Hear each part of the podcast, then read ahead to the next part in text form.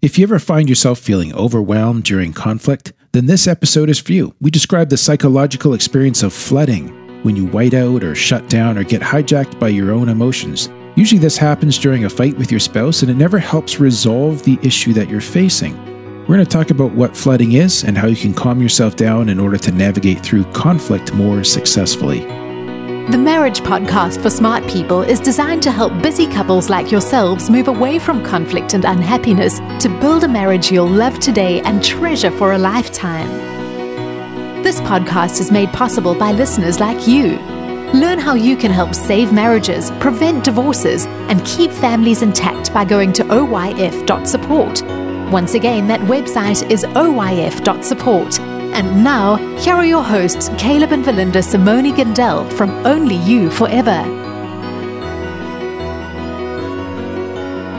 Welcome to the Marriage Podcast for Smart People. If you want to build a thriving, passionate marriage, we've got the research, the truth, and the answers you're looking for. We have a very episode for you this week. This is episode number 266, and today we're going to be talking about how to calm down when you get flooded or overwhelmed during conflict with your spouse. Hey there. Before we get started, though, if you missed last week's episode, we discussed friendships with the opposite sex. Very interesting episode, if I do say so. Worth going back and checking out. Also, make sure you hit the subscribe button so you don't miss any upcoming shows from us. If you're struggling with your marriage, we offer sound, research based advice, and most of all, we offer hope. Okay, let's get into the topic of flooding, Verlinda. Okay, what is flooding, Caleb? Flooding is when you get too much water in your house. we put enough of that. Yes. Now, flooding is a problem that marriage researchers have been paying attention to since the 1990s when Dr. Gottman first began describing it. It is a common experience, typically for the withdrawer in a marriage. We've talked about how there's like a pursue withdraw cycle often for couples. And since the husband is most commonly the withdrawer in the pursue withdraw cycle, it happens most to men. And of course, there's some wives who experience it as well. Uh, Gottman defined it as the subjective sense of being overwhelmed by your partner's negative affect, your partner's strong negative emotions, their anger, whatever, finding it to be unexpected and intense, and feeling as though one's information processing is impaired. Okay. Does that make sense? Yeah, you can't quite process. Yeah. In other words, in the face of your intense anger or upset, I get overwhelmed and shut down. Okay. So, flooding is not an emotion in itself. It's just that you become overwhelmed and feel like your thoughts are disorganized and you don't know how to respond. Yeah, Uh, yeah. that makes sense. So you shouldn't say, I feel flooded. Yeah, but I think flooded doesn't work. So, it's actually kind of interesting. Maybe it is. I don't ah. know. It's an experience, anyways. Okay. Maybe it is an emotion. Maybe it should be. Okay, so if I'm flooding, how do I know I'm flooding? Well, the more obvious signs of flooding to watch for are just that sense of being overstimulated or overwhelmed, feeling like you're even mentally disorganized. I feel that most days. no, but like about the issue at hand, like you should be able to figure it out. But like, why is this so even think about complex? it. Or oh, okay. Like you know, not being able to keep it straight. It often will prompt a fight or flight response in you, so that you'll want to respond with anger or with withdrawal. About eighty percent of husbands will stonewall in this situation, according Hmm. to Dr. Gottman's wife, who is also Dr. Gottman. And that often looks like emotional withdrawal, which is just kind of shutting down, or sometimes physical withdrawal as well, like forget it, I'm heading out to the garage, Mm-hmm. gonna work on the car. You should. Yes, I need to change the oil. Maybe we should have a fight afterwards and then I can get that done. So, less obvious signs might include increased respiration, increase in heart rate, increase in blood pressure, and perspiration, like an intense stress response. Mm-hmm. Uh, you might not notice any of those things except maybe your heart pounding in your ears, kind of. thing. Yeah. You might Or also, sweating. yeah, notice yourself at the same time starting to have very negative or catastrophic thoughts about the relationship. For example, thinking that this is never going to work or just feeling very hopeless. So that's part of flooding too. Yeah. Okay. I don't know if it's part of it or concomitant with it. does oh, that mean? that's an awesome word. I've never got to use that before, happening at the same time. Then why don't you just say that? Because it's more fun to say concomitant. I don't even know if I'm pronouncing it right, but it's more fun. Anyways, it's also important to notice that flooding may really compel you to end the situation that is causing or prompting the flooding. In other words, to shut down the argument or to end the conflict, almost at any cost, like you're driven to escape the situation. It can be a very sort of compelling thing. Yeah. Now, the tricky thing, the really tricky thing about flooding is that while it's something that happens to you, like nobody sits down and, oh, she's getting mad. I'm going to flood myself now. That doesn't happen. Okay. Nobody does it intentionally to themselves. It's more like it's happening to you. But here's the thing to your spouse, it's almost universally interpreted as you doing something to or against them. Ah. You're shutting down on me. So more anger, which ironically creates Creates- more overwhelm. Yes. Yeah. So the more withdrawn you get into your overwhelm, the more your spouse is likely to turn up the volume. And in actual fact, as a result of the flooding, you may even be unable to hear what your spouse is saying. We talked about that more in episode 236, which you can get at oyf.link slash 236 or just scroll back a little bit in your podcast player. Like actually unable to hear? Well, or just the- like unable the- to interpret what they're saying? No, the uh, there's some evidence that the the oh what's it called like the range? I'm thinking like hertz. Oh, H E R T Z. okay. The range of the human voice actually becomes inaccessible. Like you can't hear in that range when you're very overwhelmed. Really? Yep. Huh. Okay. And so, anyways, So now we've got the cycle. yes. and we- Overwhelmed, we- shut down, they get louder. Yep. We can't To hear try them. to break through, it gets worse. So then I just want to leave. Okay. And that's how conflict never goes anywhere and people get stuck. Mm-hmm. And that's what we unpack and unravel with our marriage counseling clients a lot is we help them find new ways to navigate conflict. And when they figure out other ways to do that so that the one person is not having to turn up the volume and the other person is not getting overwhelmed, then what happens is they can find new ways to solve old problems. Oh, okay. So we're going to talk about why this cycle thing happens or this issue happens and how to calm yourself down after the break. But I wanted to let our listeners know that we have an additional exercise available as a PDF download that shows you how to practice self compassion as a way to reduce flooding during conflict, another way to reduce flooding. It's a, another excellent, effective approach to helping you navigate conflict more successfully. And you can get this additional guide by becoming a patron of the Marriage Podcast for Smart People. We'll just take a quick 60 second break here to tell you more about that. What happens when the fairy tale marriage meets reality? Too often, high expectations lead to disappointment, communication breaks down, and the struggles of day to day life become overwhelming, leaving you feeling lost and without hope. Unfortunately, marriage does not come with an instruction manual.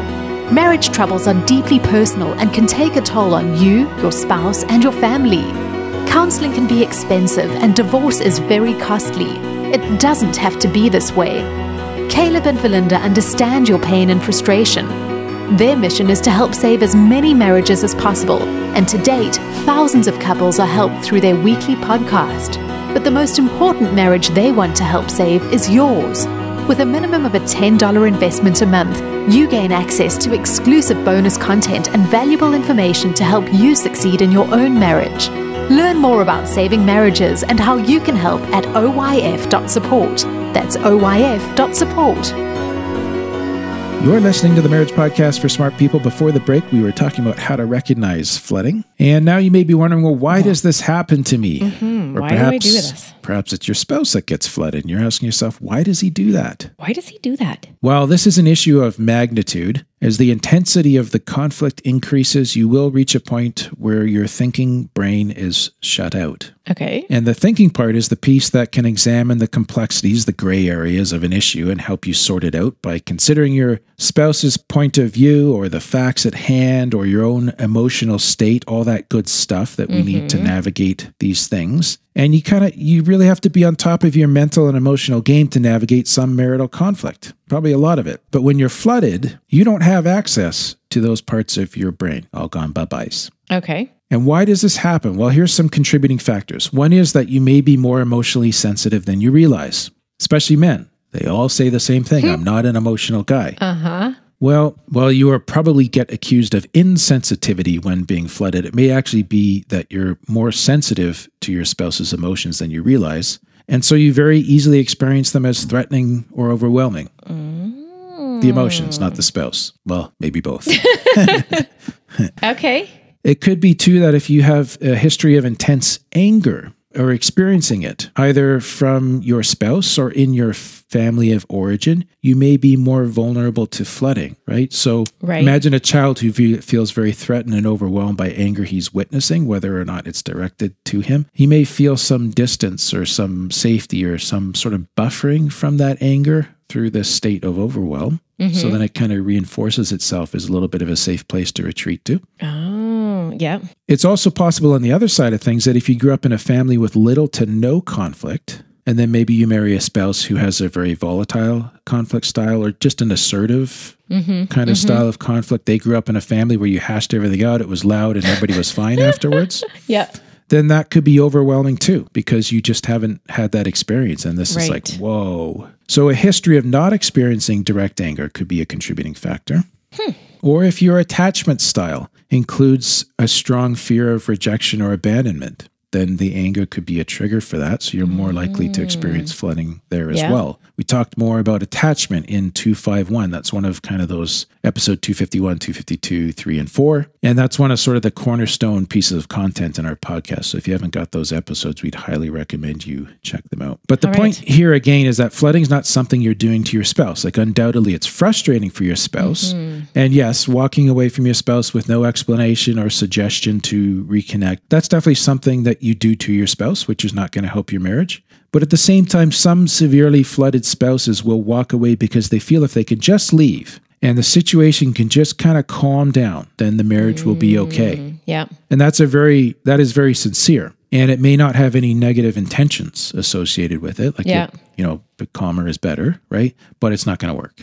Okay. So you will need to find a way to calm yourself and stay engaged and see the issue through. And by the same token, your spouse will need to learn to ask for what they need in ways that don't trigger your overwhelm, that aren't so threatening to you. Mm-hmm. So it has to be a cooperative effort with shared responsibility. If they're So if it's not guys- just a blame for the person who actually gets flooded. correct It would be so easy to go there, though, I think. Yeah. And at the same time, though, like I'm going to say, like, well, here's how you can calm yourself down when you're flooded because it could be your spouse has a reasonable amount of anger and is not overly, Right. but you just get flooded too easily because of whatever kind of your history was, right? So, well, Yeah. how can you calm yourself down? Okay. So, how can you calm yourself down? Well, a very important first step is just to become aware of when you are flooded. Self awareness is it's that critical first step because what you're not aware of, you can't respond to. Right. Okay. And, you know, flooding, it's kind of like the frog in the pot where the water's slowly heated up. Mm, yeah. You're yeah. not aware of it happening while it's happening. So it, it takes a little bit of skill to go, oh, there's a slow increase in temperature here.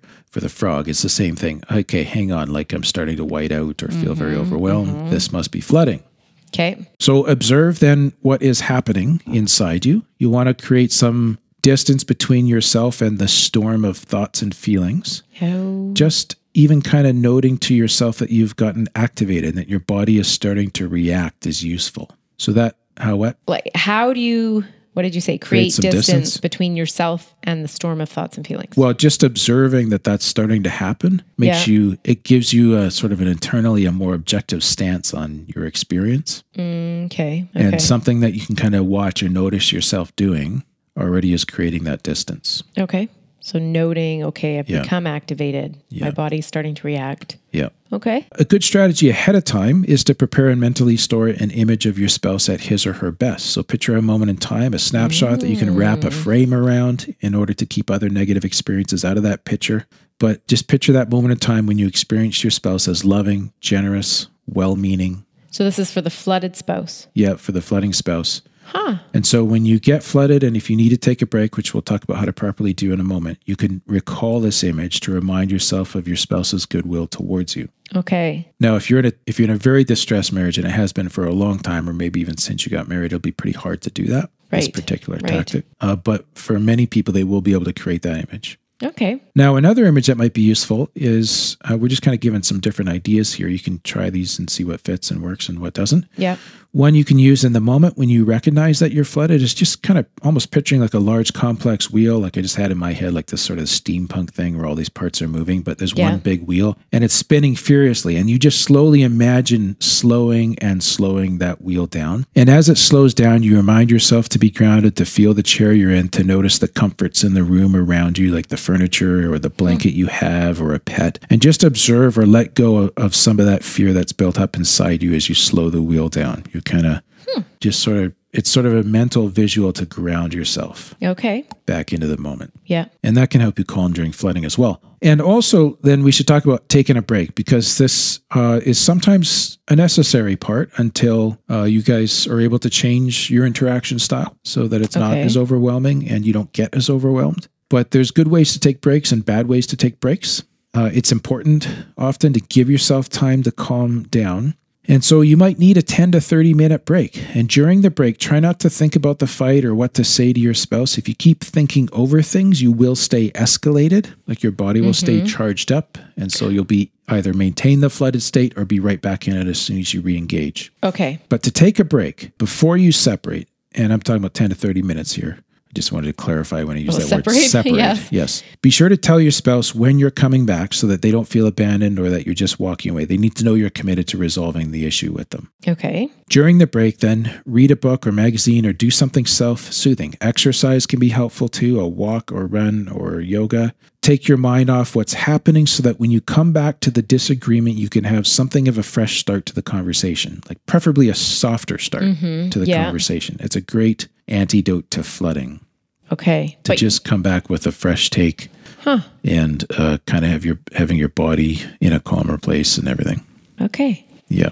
Hmm. Did you want to add something to that or? I'm just curious. Like, it seems like often arguments come up, you know, when you're just about to walk out the door or people are coming over or Yeah. like, so the break in that point, it's not like you can take a 10 minute break. You have to probably call a truce on whatever it is. Uh, go for a quick compromise, and then And then bring it up when you it. get home or- and say, you know what, you know, we'll we'll get back to this after the Joneses leave. Okay. I can see that it's really important to you. Okay. Yep. Hmm.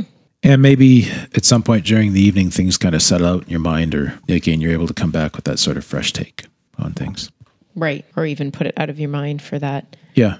bit. Okay.